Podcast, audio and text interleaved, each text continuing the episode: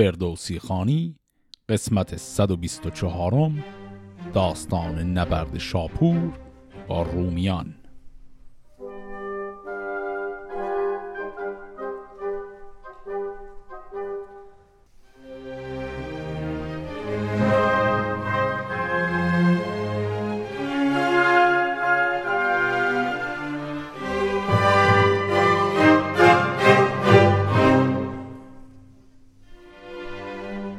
که در انتهای قسمت قبل شاپور تونست خودش رو نجات بده به کمک یک نفر که در دربار خود قیصر بود یک خانمی بود که او هم نژاد ایرانی داشت و حاضر شد به شاپور کمک کنه.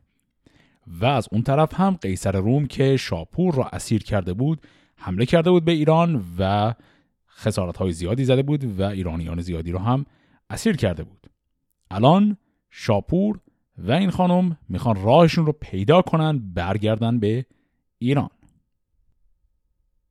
چو برزد سر از برج شیر آفتاب بالید روز و بپالود خواب به جشن آمدند که بودی به شهر بزرگان که بردارد از جشن بر کنیزک سوی چاره بنهاد روی چنان چون بود مردم چارجوی. چون ایوان خالی به چنگ آمدش دل شیر و چنگ پلنگ آمدش. دو اسب گران مای زاخور ببرد گزید سلیح سواران گرد. ز دینار چندان که بایست نیز ز خوشاب و یاقوت و هر گونه چیز. چون آمد همه ساز رفتن به جای شب آمد دو تن راست کردند رای. سوی شهر ایران نهادند روی دو خرم نهان شاد و آرامجو. شب و روز یک سر همی تاختند به خواب و به خوردن نپرداختند. بر این گونه از شهر برخورستان همی راند تا کشور سورستان. خب اینجا می‌بینیم که پس دقیقا همون طوری که اون خانم کنیز حد می‌زد شد و اون نقشه دقیقا شکلی که در انتهای قسمت قبل دیدیم عملی شد و گفت که اینها یک نفس تاختند و رفتند از شهری به نام برخورستان رفتن تا رسیدن به منطقه‌ای به نام سورستان. من حقیقتش مطمئن نیستم برخورستان دقیقا کدوم نقطه هست اما سورستان نام قدیمی منطقه‌ایه که بهش بعدا بین النهرین هم گفته می‌شد. منطقه بین النهرین هم همون جاییه که شهر تیسفون درش هست.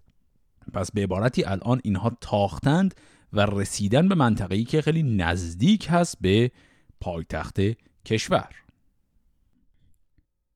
چون اسب و تن از تاختن گشت سست فرود آمدن را همی جای جوست دهی خرم آمد به پیشش به راه پر از باغ و میدان و پر جشنگاه. تن از رنج رخته گریزان زبد بیامد در باغبانی بزد. بیامد دوان مرد پالیزبان که هم نیک دل بود و هم میزبان. دو تن دید با نیزه و در و خود زشاپور پرسید هستین درود؟ بدین بیگهی از کجا خواستی چون این تاختن را بیاراستی؟ بدو گفت شاپور که نیک خواه. سخن چند پرسیزه گم کرده راه. یکی مرد ایرانی هم راهجوی گریزان نهاده بدین مرز روی. پر از دردم از قیصر و لشکرش مبادا که بینم سر و افسرش. گرم شب مرا میزبانی کنی هوشیواری و مرزبانی کنی برانم که روزی به کار آیدت درختی که کشتی به بار آیدت. بدو باغبان گفت که این خان توست تن باغبان نیز مهمان توست. بدان چیز کاید مرا دسترس بکوشم بیارم نگویم به کس. فرود آمد از اسب شاپور شاه کنیزک همی رفت با او به راه. پس اینجا بعد از یک بازه طولانی که این همجوری یک نفس تاختن رسیدن به یک شهری. همونطور که دیدیم رفتن یک در منزل یک باغبانی رو زدن و بهش گفتن که به ما امشب رو پناه بده اینجا. ما داریم میریم به سمت ایران و راه رو گم کردیم. خورش ساخت خندان زن باغبان. زهر گونه چندان که بودش توان. چون نان خورده شد کار می ساختند. سبک مای جایی بپرداختند. سبک باغبان می به شاپور داد که بردار از آن کس که آیت یاد. بدو گفت شاپور که میزبان سخنگوی و پرمای پالیزبان کسی کو میارد نخست او خورد چو بیشش بود سالیان و خرد. تو از من به سال اندکی برتری تو باید که چون می‌دهی می‌خری بدو باغبان گفت که پر هنر نخستان خورد می که با زیبتر تو باید که باشی بدین پیش رو که پیری به فرهنگ و در سال نو. همی بوی تاج آید از موی تو همی رنگ آج آید از روی تو.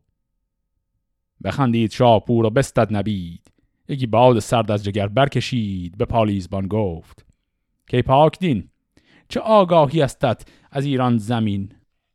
چون این داد پاسخ که ای برمنش ز تو دور بادا بد بد کنش. به بد خواه ما باد چندان زیانی که از قیصر آمد به دیرانیان.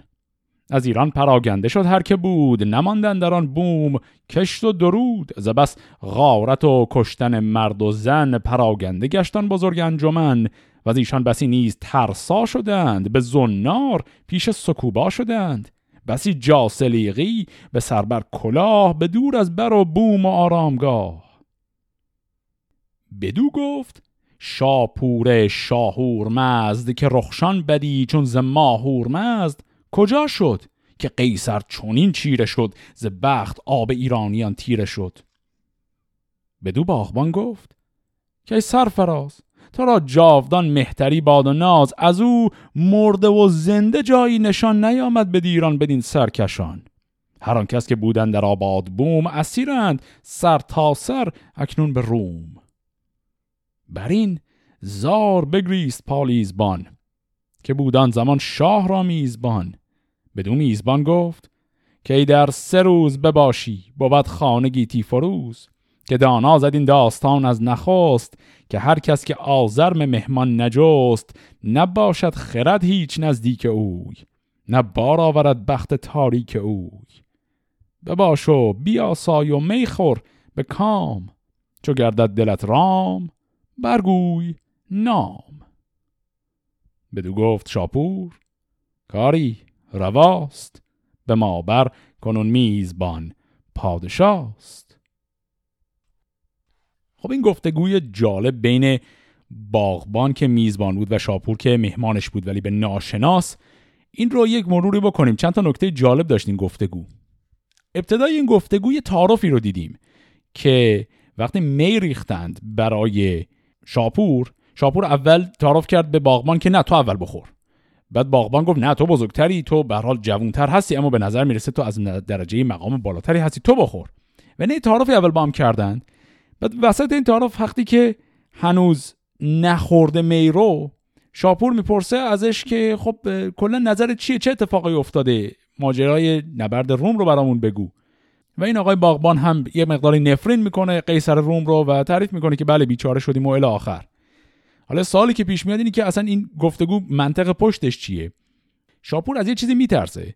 چیزی که در داستان به وضوح نمیگم و منطق مکالمه این رو داره به ما نشون میده و اون که خب به هر حال میترسه که این طرف بدون این واقعا کیه و نکنه براش توطئه کردن در این جام شرابش زهری چیزی ریخته باشن. و به همین دلیل شاپور اول اصرار داره که اون بخوره اون شروع کنه به خوردن. و وقتی که اون طرف هم هی تعارف می‌کنه و میگه نه شاپور ازش شروع می‌کنه پرسیدن درباره اعتقادش دیدگاهاش که می‌خواد بفهمه این باغبان طرف رومیاست طرف ایرانیاست کدوم ور متمایل تره تا از این بابت مطمئن شه که آیا قصد سوء قصد به جانش رو کرده یا نه. و وقتی که باغبان نظرات خودش رو میگه تا شاپور می‌فهمه که نه این اصلا طرف ماه. این پس میشه یه بخشی از اون تعارف های اولیه و اون صحبت ها اما بعد از اون صحبت ها جلوتر که میریم شاپور کنجکاف میشه که ببینه تو این بازی که به هر حال اسیر بوده چه اتفاقی هم افتاده. و از این باغبان می‌پرسه که رومی ها که اومدن یا از مردم ایران اصلا به دین مسیحیت گرویدن و یک عالم هم خسارت زدن و یا هم اسیر بردن تو این وضعیت شاپور کجاست؟ باغبان هم میگه هیچ که خبر نداره شاپور کجاست. همه موندیم که اصلا این کجا بود. و در نهایت هم گفتگو اونجور تموم میشه که باغبان اصرار می‌کنه که سه روز مهمانش باشه شاپور و میگه بعد از سه روز اگر که ما رو لایق دونستی اسم واقعی خودت رو به ما بگو تا بفهمیم تو واقعا کی هستی. ببودان شب و خورد و گفت و شنید. سپیده چون از کوه سر بردمید چو زرین درفشی برآورد. راغ بر میهمان شد خداوند باغ. بدو گفت روز تو فرخنده باد سرت برتر از ابر بارنده باد. سزای تو هم جایگاهی نبود به دارام شایستگاهی نبود. چون مهمان درویش باشی خورش نیابی نپوشیدن و پرورش. بدو گفت چاپور که نیک بخت من این خانه بگزینم از گاه و تخت. یکی زند استار با برسمت به زمزم یکی پاسخی پرسمت. پس اینجا حالا یک تعارفی هم دوباره اینها با هم کردن گفت که منزل ما درویشیه لایق شما نبوده. شاپور هم گفت نه خیلی هم خونه خوبیه و الاخر ولی بعدش یک چیزی گفت. گفت زند اوستا بیار می‌خوام یه سال ازت بپرسم. می‌خواد طبیعتا قسمش بده که سوال رو واقعی بپرسه. اما علاوه بر زند اوستا کلمه برسم رو هم آورد. این واژه برسم یکی دو بار تو شاهنامه تا الان داشتیمش. گفتم که یک بخشی از رسم و رسوم زرتشتیه. برسم یک شاخه یک گیاهه که اینها می‌گیرن دست و بخشی از مراسمیه که بهش میگن واج گرفتن. یک نوع روشی برای وارد شدن به یک فضای میشه گفت مذهبی برای انجام مناسک و امورات مذهبی. واج گرفتن رو ما یه بار توی داستان کیخسرو داشتیم. اونجایی که وقتی کیخسرو یه عالمه رفته بود دنبال افراسیاب و در نهایت پیداش هم نکرد و برگشت ایران کیخسرو و کیکاووس با همدیگه رفتند در یک آتشکده در منطقه آذربایجان و اونجا واژ گرفتند و شروع کردن به دعا خوندن و یک حالت اعتکاف کردن. اون اونجا داشتیم. به قسمت های ساسانیان که می‌رسیم این قضیه واژ و برسم یه مقدار شاید توضیح بیشتری بخواد. در مراسم زرتشتی این برسم گرفتن و واژ گرفتن. یک کاری بوده بخوایم حالا مقایسش کنیم با مناسک اسلامی. خیلی شاید مقایسه درست و دقیق و واضحی نباشه اما صرفا برای اینکه یه مقداری دستمون بیاد. یه کار شبیه وضوع گرفتن در اسلامه. یعنی اینکه شما یک سری از کارهای مذهبی رو که می‌خوای انجام بدی با کاری مثل وضوع گرفتن اون فعل مذهبی رو از فاز رفتارهای روزمره بیرون میاری و تبدیلش می‌کنه به یک فعل خاص. مثلا یه کارهایی هست که تو بیوضو نباید انجامشون بدی. این برسم البته از نظر شکل رفتار اون فعلش هیچ ربط و شباهتی به وضو گرفتن طبعا نداره. اما از نظر منطق پشتش یه همچون حالتی داره. یعنی مثلا توی این مورد می‌خواد از طرف قسم بگیره سوگند بگیره که حتما سوالش رو درست جواب بده. میگه برسم برا من بیار که دیگه حرف زدن عادیمون عادی نباشه بلکه مثل قسم خوردن و یک چیز خیلی مقدس باشه. در موارد دیگری هم خواهیم دید که بعضی از پادشاهان به قدری از نظر مذهبی مقید هستند. مثلا تو داستان خسرو پرویز و اینها چند موردش رو خواهیم دید که حتی غذا که می‌خوام بخورن یعنی یه نهار که می‌خوام بخورن حتما باید برسم بیارن واج بگیرن و تا این کارو نکنن اصلا نمی‌تونن حتی غذا بخورن. در مورد شاپور ما حالا همچین مثالی نداریم. اما این قضیه برسم و مثال شبیه بهش رو کلا توی ذهنتون باشه. بخشی از مناسک مذهبی زرتشتی توی داستانهای مربوط به ساسانیان مثال زیاد ازش داریم. خب حالا برگردیم به همون ماجرا. پس الان آقای شاپور به این باغبان گفت که برسم بیار و علاوه بر اون گفت کتاب زنده اوستا بیار. بخوام من یه چیزی از تو بپرسم. قسمت بدم و بپرسم. حالا ببینیم چی می‌پرسه.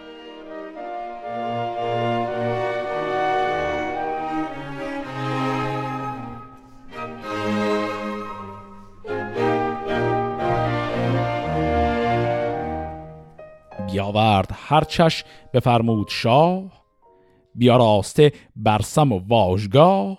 به زمزم بدو گفت برگوی راست که تا موبدان موبد اکنون کجاست؟ چون این داد پاسخ ورا باغبان که ای پاک دل مرد شیرین زبان دو چشمم ز جایی که دارم نشست بدان خانه موبدان موبد است. نهانی به پالیزبان گفت شاه که از مهتر ده گل مهر خواه. این کلمه گل مهر چیه؟ گل مهر مثل گل خاک عادی نیست. یه چیزی شبیه همون موم. شما وقتی می‌خواید یک نامه ای رو مهر موم کنید یک مومی میریزید و بعد با این مهری که معمولا هم نگین انگشتر بوده روش فشار می‌دید. این گل مهر میشه چیزی شبیه همون موم. چیزی که باهاش نامه مهر می‌کنن. پس ایشون رفت به این باغبان اول آدرس خانه موبدان. موبد رو پرسید. باغبان گفت همین جلو پیش روی ما میشه خونه ایشون و بعد هم ازش خواست که برو یه مقدار گل مهر برا من بیار. چو بشنید از او این سخن باغبان گل و مشک و می خواست و آمد دوان.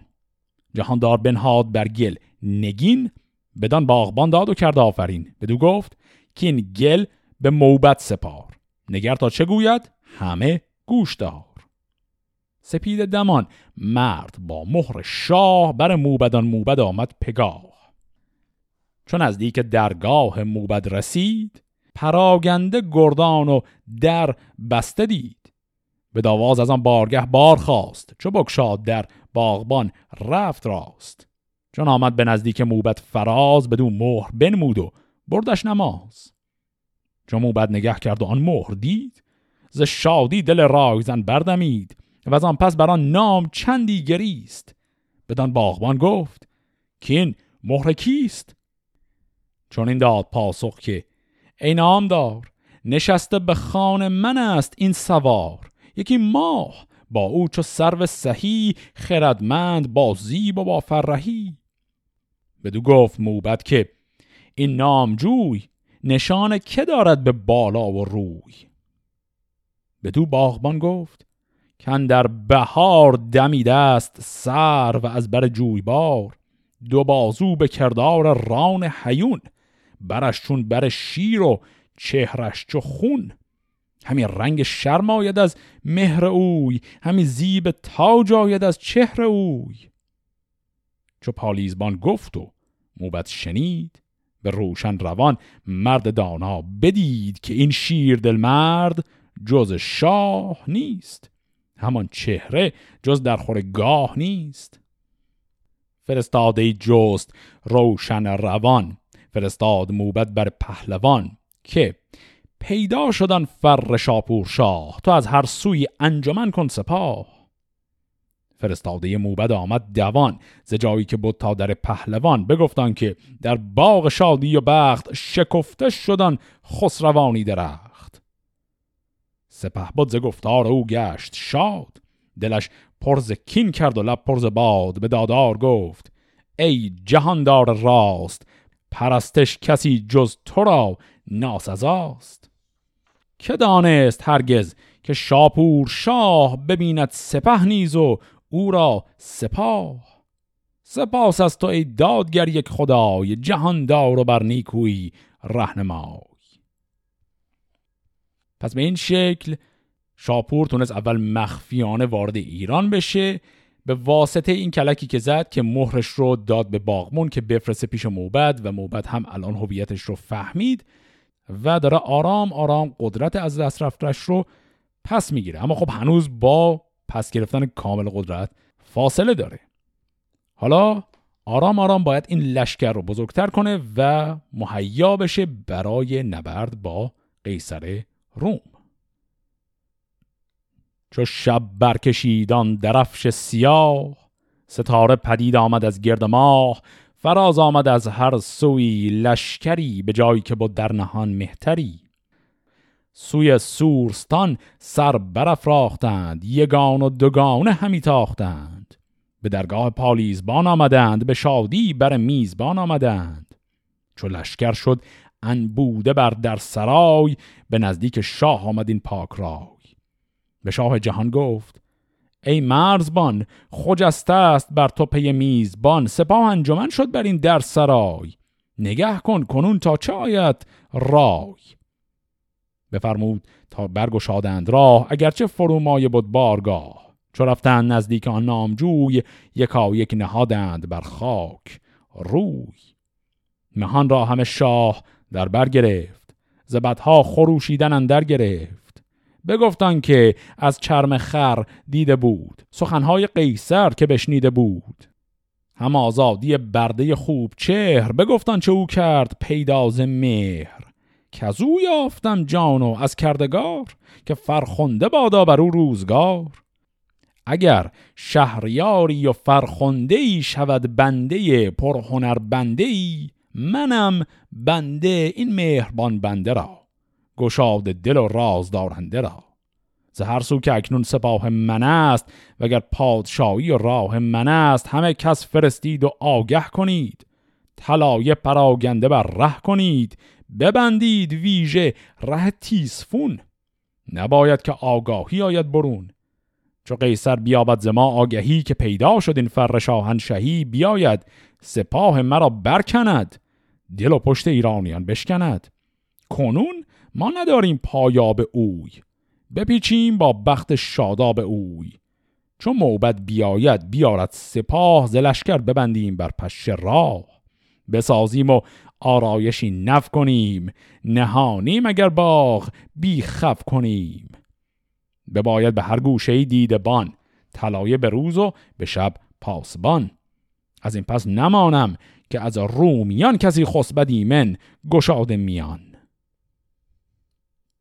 پس دیدیم که آرام آرام خیلی این خبر اومدن شاه خیلی مخفیانه داره می‌رسه به اطراف کشور و بزرگان دارن با لشکر خودشون میان. حرفی که شاپور زد این بود که فعلا حمله ای نمی کنیم تا زمانی که مطمئن شیم لشکرمون انقدری بزرگ هست. الان این لشکر هنوز قدرت مقابله با قیصر روم رو نداره و روی این هم تاکید کرد که می‌خوایم از قافلگیری استفاده کنیم. پس تا جایی که میشه همه چیز باید مخفیانه بمونه. بسی بر نیامد بر این روزگار که شد مردم لشکری شش هزار. فرستاد شاپور کار آگهان سوی تیزفون کار دیده مهان بدان تازه قیصر دهند آگهی بدین برز درگاه با فرهی. برفتند کار آگهان ناگهان نهفته بجستند کار جهان. چو دیدند هر گونه باز آمدند بر شاه گردن فراز آمدند که قیصر ز می خوردن و از شکار همی هیچ نندیشد از کارزار. سپاش پراگنده بر هر سوی به تاراج کردن به هر پهلوی.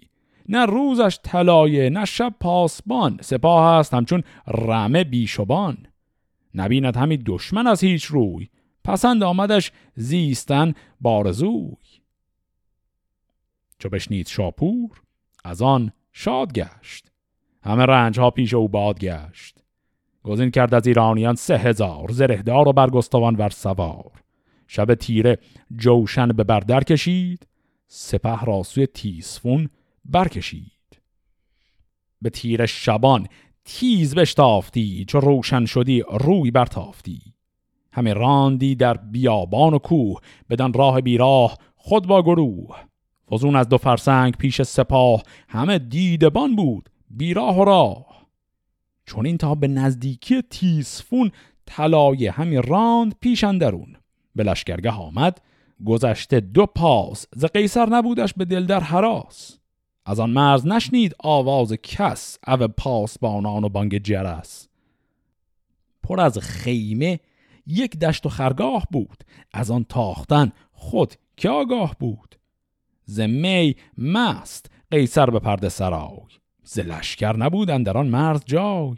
چو گیتی چنان دید شاپور گرد.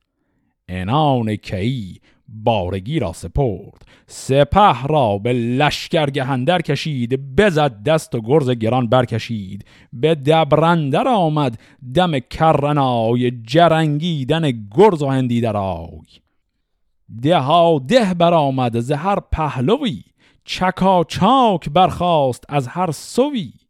تو گفتی همی آسمان بترکید ز خورشید خون بر هوا برچکید.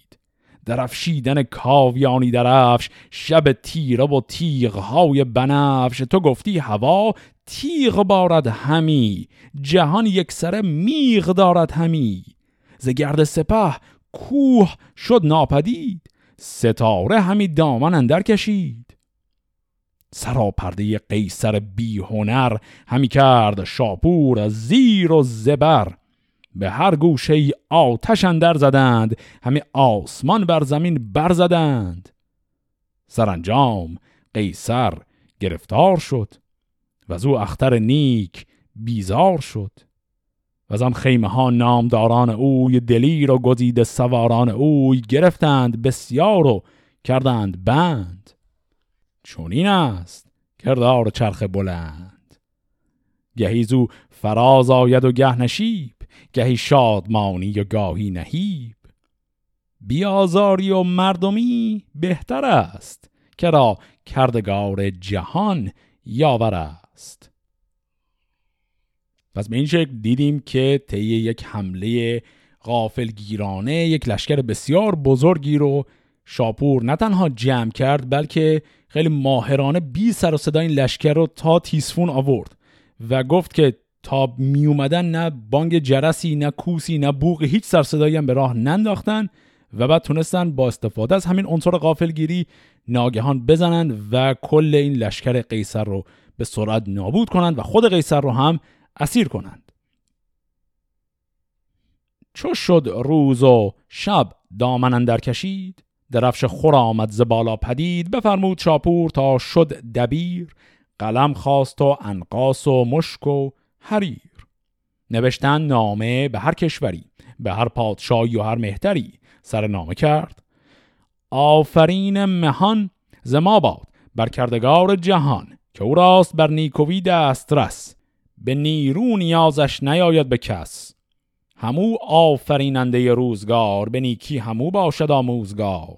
چو قیصر که فرمان یزدان بهشت به دیران جز از تخم زفتی نکشت. به زاری همی بند ساید کنون چو جان را نبودش خرد رهنمون همان تاج ایران به حق ور سپرد زگیتی جز از نام زشتی نبرد. گسسته شدن لشکر و بارگاه به نیروی یزدان که بنمود راه.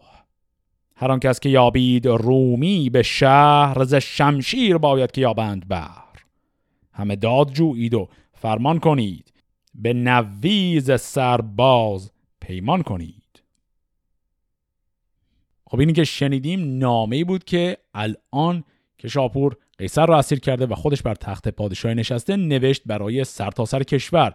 می‌خواد علنی کنه این رو که خب پادشاه به کشور برگشت و همه چیز به حالت طبیعی برگشته و گفت که هر کدوم از سرداران رومی هم که در هر حال در اقصانقات کشور پراکنده هستند دیگه به مجازات که باید برسن برسونید. هیونی بیامد به هر سو دوان ابا نامه شاه روشن روان. کرگه آمد سوی تیسفون بیازار بنشست با رهنمون. چو تاج نیاگانش بر سر نهاد ز دادار نیکی دهش کرد یاد. بفرمود تا شد به زندان دبیر به قرتاس بنبشت نام اسیر. هزار و صد و ده برآمد شمار. بزرگان روم آنکه بود نامدار. همه خیش و پیوند قیصر بودند به رومندرون ویژه مهتر بودند. جهاندار ببریدشان دست و پای هر آن را که بود بر بدی رهنمای بفرمود تا قیصر روم را بیارند سالار آن بوم را. بشد روزبان دست قیصر کشان ز زندان بیاورد چون بیهوشان. جفا پیشه چون روی شاپور دید سرش کش زدیده به رخ برچکید. مالید رنگین رخش بر زمین. همی کرد بر تاج و تخت آفرین. زمین را سراسر به مژگان برفت به موی و به رو گشت با خاک جفت. بدو گفت شاه ای سرشت بدی که ترسایی و دشمن ایزدی پسر گویی آن را کشن باز نیست ز گیتیش فرجام و آغاز نیست. ندانید گفتن سخن جز دروغ؟ دروغ آتشی بد بود بی فروغ. اگر قیصری شرم و رایت کجاست؟ به خوبی دل رهنمایت کجاست؟ چرا بندم از خام خر ساختی؟ بزرگی به خاکندر انداختی. چو بازارگانان به بزم آمدم نه با کوس و لشکر به رزم آمدم. تو مهمان به خام خرندر کنی به دیران گرایی و لشکر کنی. ببینی کنون جنگ مردان مرد که از آن بس نجویی به دیران نبرد. خب دیدیم اینجا حرف های شاپور وقتی که قیصر رو اسیر کرده. اون تیکاش که درباره ماجرای اسیر کردن شاپور در پوست خر و اون بحثا بود که خب اونها خیلی واضحه. اما یک نکته هم وسط این صحبتاش گفت که این یه بیت خاصه که یه مقدار توضیح می‌خواد. این بیت هم باز مضمون دینی داره. همطور که در قسمت قبل گفتم از نظر تاریخی از این دوره یعنی از دوره شاپور زلکتاف به بعد با دانش تاریخی که ما امروزه داریم خارج از شاهنامه می‌دونیم که رومیان از اینجا به بعد مسیحی بودن. از اینجای تاریخ به قبل رومی ها مسیحی نبودن اما در شاهنامه اونها مسیحی ذکر شدن. و این تصور شاهنامه بوده تصور ایرانی های اون زمان هم بوده. اما خب ما با دانش تاریخی مدرن می‌دونیم که مسیحیت از یه جایی به بعد اومد و دین رسمی دولت روم شرقی یا همون بیزانس شد و ساسانیان که با اون دولت روم شرقی در تماس و نزاع و جنگ بودن از یه جایی به بعد جنگشون جنبه مذهبی خیلی شدیدی هم پیدا می‌کنه. این من جنبه مذهبی شدید در قسمت قبلی مثالش رو دیدیم وقتی که گفت رومی ها که اومدند یه عالم از مردم ایران هم مسیحی شدن. الان اینجا هم باز یه مثال دیگه رو داریم می‌بینیم. این هم باز چیزیه که در مورد جنگ های ساسانیان با رومیان مثال های بسیار زیاد دیگری ازش خواهیم داشت. در دوره انوشیروان و خسرو پرویز هم چندین مثال دیگه ازش داریم. اون هم چیه؟ حالتیه که بین دعوای دو کشور نزاهای الهیاتی و دینی و اینها هم می‌کنن. چون الان دعوای ایران و روم مساوی با دعوای دین زرتشتی و دین مسیحی هم میشه. و به همین دلیل خیلی وقتا وسط جنگ که دارن یکی به یکی دیگه میگه مثلا کشور ما از کشور شما به حال قویتر و الاخر استدلال های دینی همون وسط یهو می‌کنن. الان یه مثالش رو دیدیم. این بیت رو بخونیم با هم. گفت که پسر گویی آن را کشن باز نیست زگیتیش فرجام آغاز نیست. این بیت رو وسط اون خطابش به قیصر گفت. داره درباره چی حرف می‌زنه؟ از نظر زرتشتیهان و بعد از اون هم حتی از نظر مسلمان ها یکی از ایرادهای بنیان فکری مسیحیت که معمولا ازش استفاده می‌کردن برای تقبیه مسیحیت اینی که میگن به خدا نسبت پسر و پدری و اینها داری میدی. الان گفت اون کسی که انباز نداره یعنی کسی که شریکی نداره یعنی همون خدا میگه شما تو اعتقاداتتون پسر داشتن بهش نسبت می‌دید؟ اصلا مگه همچی چیزی میشه که خدایی که یگانه هست می‌تونه پسر داشته باشه. پس این شکل حرف زدن که وسط مثلا توهین کردن به رومی ها یهو اسم از دین مسیحیت هم میارن یه کنایه مطلقی گاهی اوقات استدلالی علیه مسیحیت می‌کنن این یه چیزیه که از حالا به بعد در داستانهای ساسانیان مثال ازش خیلی زیادتر خواهیم داشت. خب حالا اینا حرفهای آقای شاپور بود الان قیصر حالا می‌خواد به این صحبت ها جواب بده.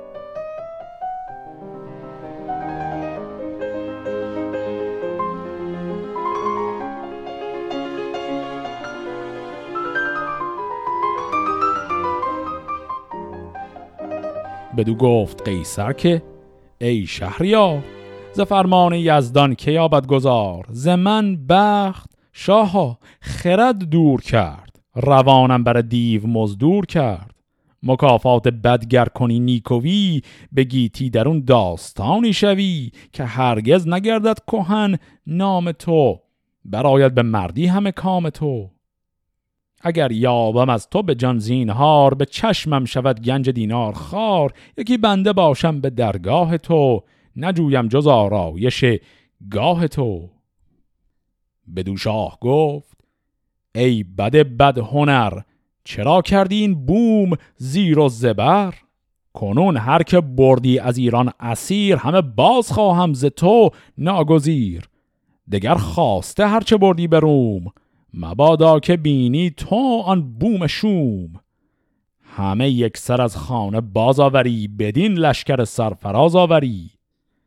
از ایران دگر هرچه ویران شده است کنام پلنگان و شیران شده است سراسر براری به دینار خیش. بیابی مکافات کردار خیش. دگر هر که کشتی از ایرانیان به جویی به روم از نژاد کیان به یک تن ده از روم تاوان دهی. و از آن پس فراوان گروگان دهی. نخواهم جز از مرد قیصر نژاد که باشند با ما بدین بوم شاد.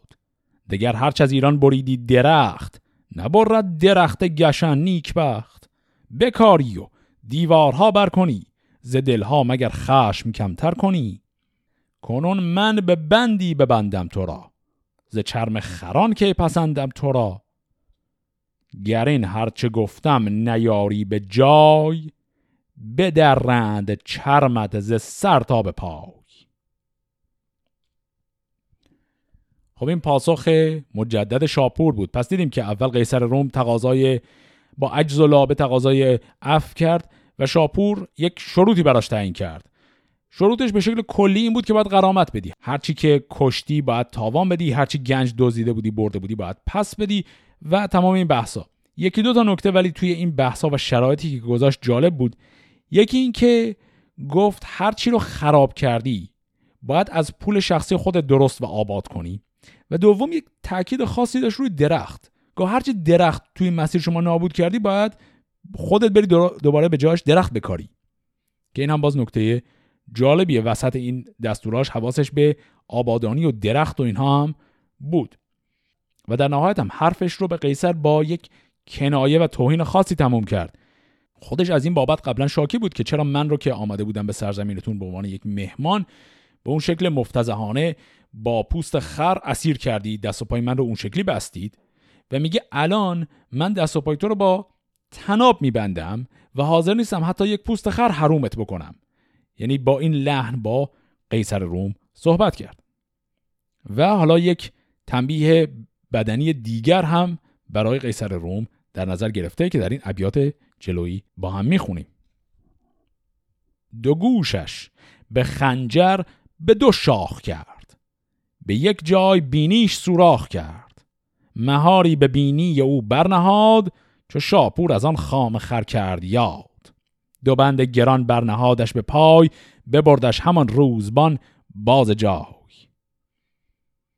پس دیدیم که برای که بیشتر هم حتی تحقیرش کنه در ازای اینکه قیصر او رو در پوست خر بسته بود اومد و اینجا شاپور با خود قیصر مثل یک الاغ برخورد کرد. گوش و بینیش رو زد سوراخ کرد و به یک مهار یک حلقه فلزی که میندازن داخل بینی اسب و الاغ که بعد ازش افسار رو آویزون کنن اون رو هم الان انداخت به بینی سوراخ شده. قیصر یعنی عملا با قیصر مثل یک حیوان چهارپا مثل یک الاغ یا اسب برخورد کرد.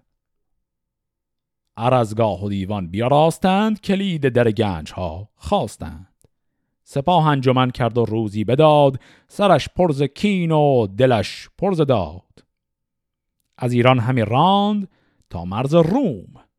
هر آن کس که بودند در آن رست و بوم بکشتند و خانش همی سوختند جهانی به داتش برافروختند. خب پس الان داریم وارد فاز دوم جنگ میشیم. شاپور ایران رو از چنگ قیصر الان درآورده ولی حالا می‌خواد به ازای اون خودش هم به روم حمله کنه و روم رو هم شکست بده. یعنی غیر از خود لشکر قیصر که به ایران آمده بوده حالا می‌خواد برعکسش رو شاپور بکنه.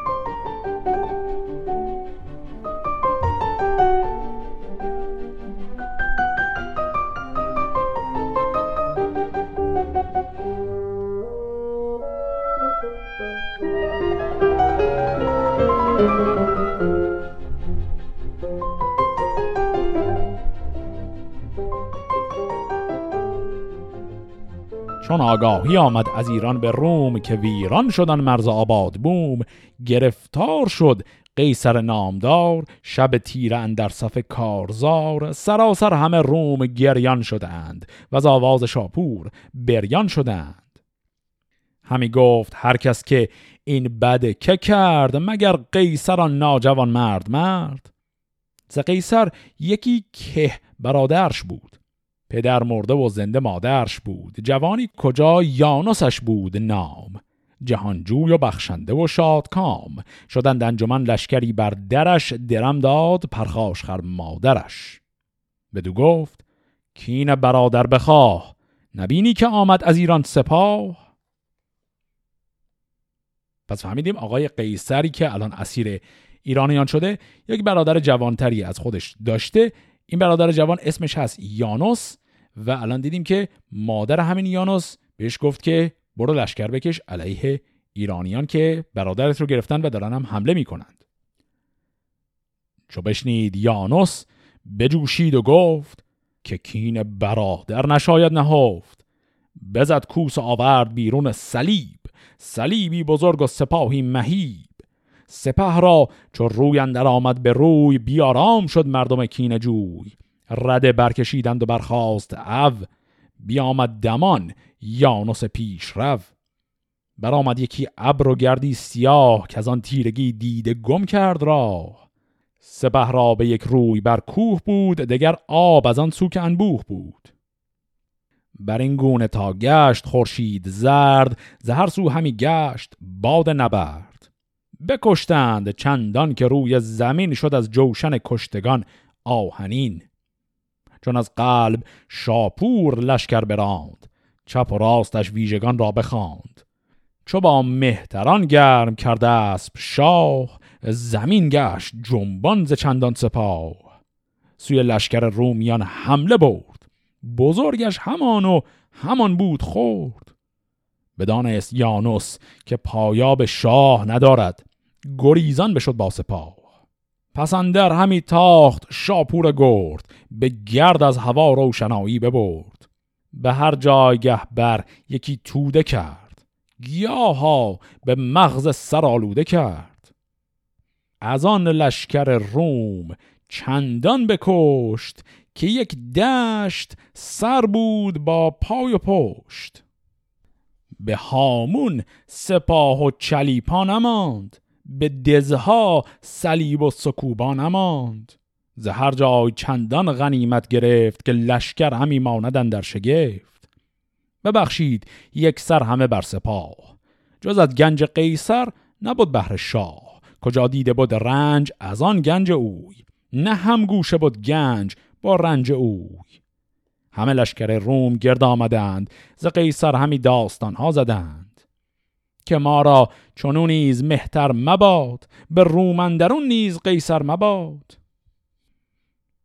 پس اینجا دیدیم که برادر قیصر همین آقای یانوس اول یک لشکری جمع کرد و حمله کرد اما تاب و توان مقابله با لشکر شاپور رو نداشت عقب نشینی کرد و به تب باقی لشکر روم حالا یه تعداد زیادشون کشته شدن بقیهشون هم که موندن طبق این بیت آخر عملا تسلیم شدند و در حال زنهارجویی هستند.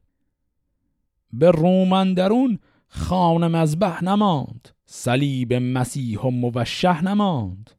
جز آن نار قسیس شد سوخته چلیبای متران برافروخته کنون روم و قنوج ما را یکیست.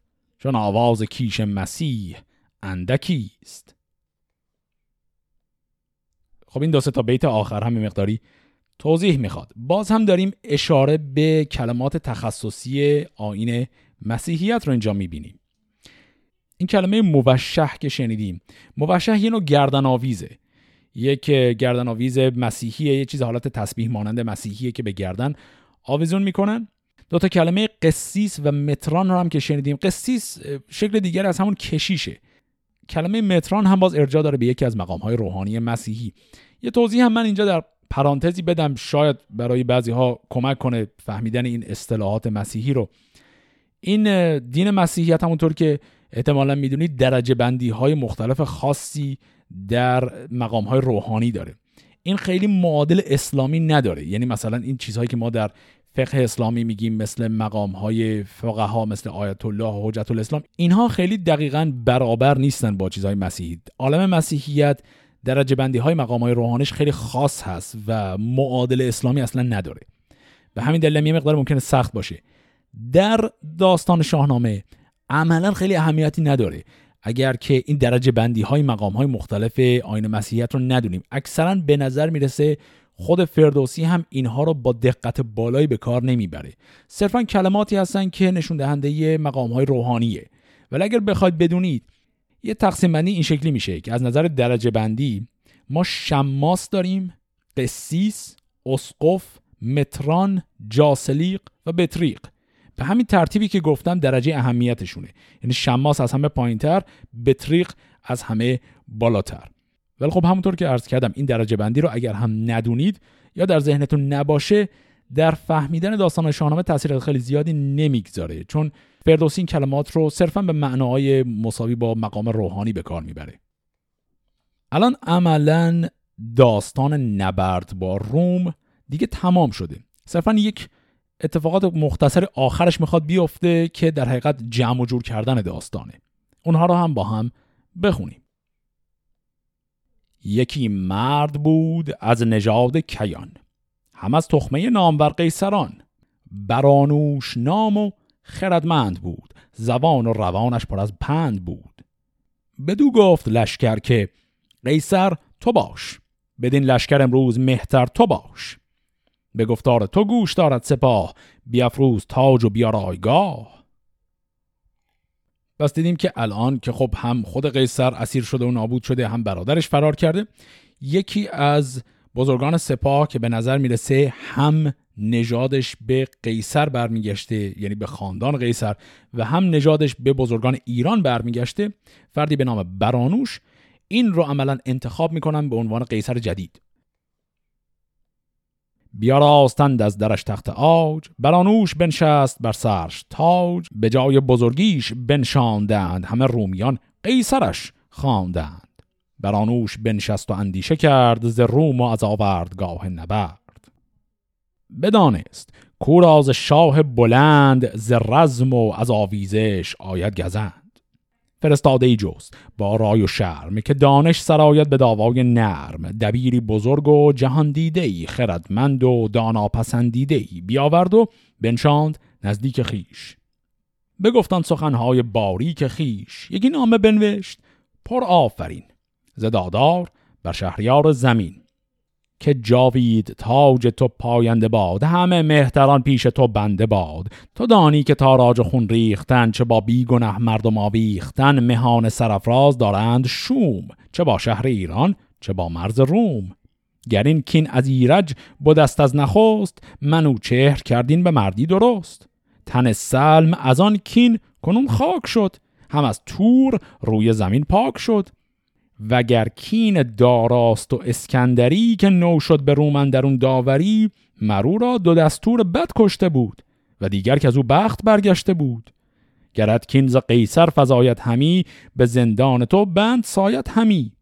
نباید که ویران شود بوم روم که چون روم هرگز نبوده است بوم. وگر غارت و کشتنت بود رای همه روم گشتند بی پر و پای. زن و کودکانشان اسیر تو اند دگر خسته تیغ و تیر تو اند گه آمد که کمتر کنی کین و خشم. فرو خوابنی از گذشته دو چشم. فدای تو بادا همه خواسته که از این کین همی جان شود کاسته. تو دل خوش کن و شهر چندین مسوز نباید که روز بد آید به روز. نباشد پسند جهان آفرین که بیداد جوید جهاندار کین درود جهاندار بر شاه باد بلندخترش افسر ماه باد. نبیسنده بنهاد پس خامه را چون اندر نوشتان کی نامه را. نهادند پس مهر قیصر بر روی فرستاده بنهاد زی شاه. روی خب اینی که دیدیم تقاضای صلحیه که این قیصر جدید به نام آقای برانوش خطاب به شاپور نوشته برای اینکه بگه آقا دیگه این جنگ شما هر کاری کردید بس دیگه و تمامش کنیم. طبعا از موضع دست پایین هم وارد شده اما یکی دو تا نکته جالب داره. یکی این که داره سعی می‌کنه باز برگرده سراغ همون روایت تاریخی نبردهای همیشگی ایران و روم. داره میگه اگر این ادامه کینخواهی ایرجه که خب منوچهر که اون کینخواهی رو کرد تموم شده الان دیگه بحثی نداریم. اگرم ادامه ماجرای دارا و اسکندره که میگی باید به یادآوری کنم دو تا نکته رو. یکی اینکه اول دارا رو وزرای خودش کشتن و دوم اینکه دارا اون زمان دیگه بخت ازش برگشته بود. بازم همون صحبت بخت و تقدیر اینجا. میگه پس بنابراین اصلا ما اون دعوا رو دیگه باید قاعدتا ول کنیم. این رو که میگه نکته دوم رو هم میگه. میگه اگر کینت کینه تاریخی و اینا نیست از شخص این قیصر به خاطر اون ماجرای رفتاری که با تو کرد کینه داری. که خب اون قیصر رو الان اسیر کردی در زندان تو دیگه. دیگه هر بلایی هم می‌خوای سر اون بیار. ولی دیگه چیکار به کشور داری؟ پس به این شکل داره استدلال می‌کنه که این جنگ رو دیگه تمام کنیم. حالا این نامه الان می‌رسه به شاه ایران. بیامد خردمند نامه بداد ز قیصر به شاپور فرخ نژاد. چون نام بر نامه برخواندند سخنهای نغزش برافشاندند ببخشود و دیده پر از آب کرد. بروهای جنگی پر از تاب کرد. همان در زمان نام پاسخ نبشت بگفتان کجا رفته بود خوب و زشت که مهمان به چرم خرندر که دوخت که بازار کین کهن برفروخت. تو گر بخردی خیز پیش من آی خود و فیلسوفان پاکیز رای. این هار دادم نیازم به جنگ جهان نیست بر مرد هوشیار تنگ. فرستاده برگشت و پاسخ ببرد. سخنها یکا یک بر او برشمرد.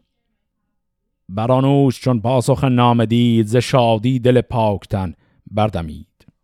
بفرمود تا نامداران روم برفتند صد مرد از آن مرز و بوم درم بار کردند خروار شست همان گوهر و جامعه برنشست. ز دینار گنجی ز بحر نصار فراز آمد از هر سوی سی هزار. همه مهتران نزد شاه آمدند برهنه سر و بیگناه آمدند. چو دینار پیشش فرو ریختند به گسترده زر برگوهر بیختند. ببخشود شاپور و بنواختشان به خوبی بر اندازه بنشاختشان. برانوش را گفت که از شهر روم بیامد بسی مرد بیداد شوم به دیران زمین آنچه بود شارستان کنون گشت یک سر همه خارستان. عوض خواهمان را که ویران شده است کنام پلنگان و شیران شده است. برانوش گفتا چه خواهی؟ بگوی. چو زینهار دادی مبر تاب روی. چون این داد پاسخ گران مای شاه که خواهی که از بن ببخشم گناه ز دینار رومی. به سالی سه بار همی باش باید هزاران هزار. دگر آن که باشد نسیبین مرا. چو خواهی که کوته شود کین مرا. خب پس داریم می‌بینیم. اون نامه ای که برانوش فرستاد. شاپور جوابش این بود که بله من به تو زینهار میدم خودت و فرستادگان بیا اینجا برای به عبارتی مذاکرات صلح. بیا اینجا صحبت کنیم. برانوش هم خوشحال شد. خودش و یک تعدادی آدم با یه عالم گنج و هدایا دارن میرن.